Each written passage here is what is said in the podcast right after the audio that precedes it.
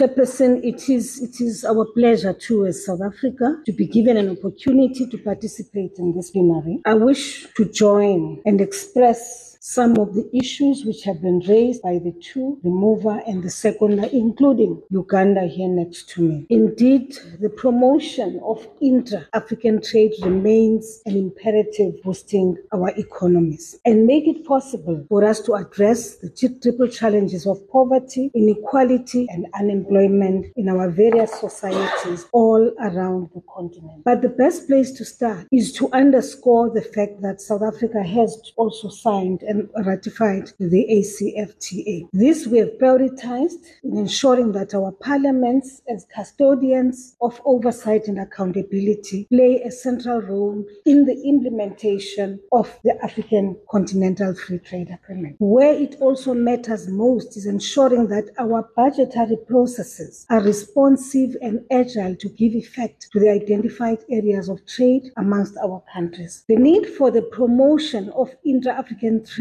must be emphasized so as to unlock the African economies and ensure that there's beneficiation in the process and nature of trade mechanism. Madam Chair, when the when Uganda showed, when we were watching the slide, the from Uganda, I, I couldn't stop, uh, you know, wondering how just this, how successful they've been in organizing the small business industry. If you look at this, the SMMEs and how the market is organized, you realize that certainly the small, medium business people, particularly women, contribute significantly to the GDP of Uganda.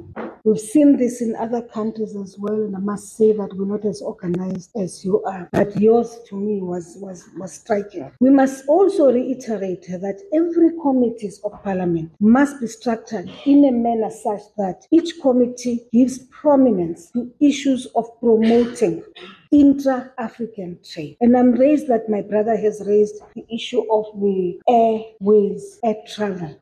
It's just unbelievable. It's just unbelievable that to get to Cameroon from South Africa, it took us so long. And I, I know that the same other countries have expressed, delegates would have expressed the same sentiments. But the point, it has everything to do with what you're talking about. That we operate as countries in silos. And sometimes you wonder whether, in fact, we are committed to intra-African trade. Because even when we talk about other countries across the shore, you'll hear us saying, well, our trade, uh, whatever percentage is this much. We hardly talk about what it is that we do amongst ourselves within the African continent. Now, the one area which we need to focus in, in my view, is the ag- agriculture. This we have to do because we have to tackle constraints related to food security continental. Doesn't help that in my country i can do it or you can do it in your country. We africans need to make sure that there is food security in the african continent. And of course the question of innovation and technology advancements must also be at the top of our agenda. Because if we don't clearly we are going to run into serious problems.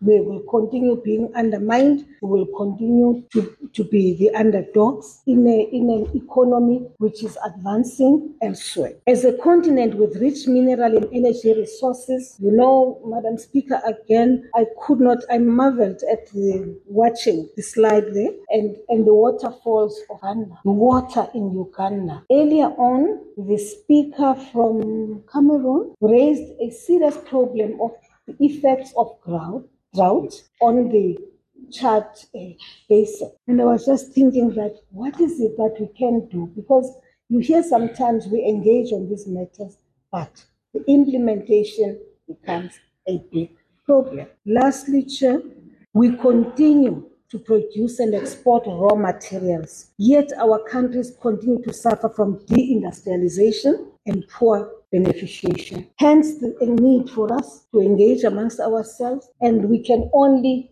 ensure that our governments do that when there's effective oversight uh, mechanisms in our parliaments. I thank you, Chair, and I want to end by saying we have to mainstream gender in everything we do. We have to ensure that the women who are at the, the people who are at the market, who sit there the whole day, who contribute significantly to the economies of our countries are women. And therefore, it is important that in every policy that we develop, every piece of legislation takes into consideration the issue of gender parity. So I just thought I, sh- I should raise that and congratulate once more the speaker from um, Cameroon for your hospitality, for your organization of the conference itself.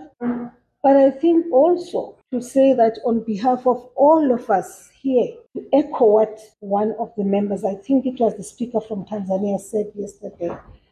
It is just unbelievable, just unbelievable, the strength of a woman that you could be sitting there and you're running this conference at a time when you have lost your loved one. It just shows the deep commitment, your resilience as a woman. And I think that all of us, as, as this conference, uh, share those sentiments that my sister, you have done very well, considering the circumstances you are finding yourself in at this point in time. Thank you very much.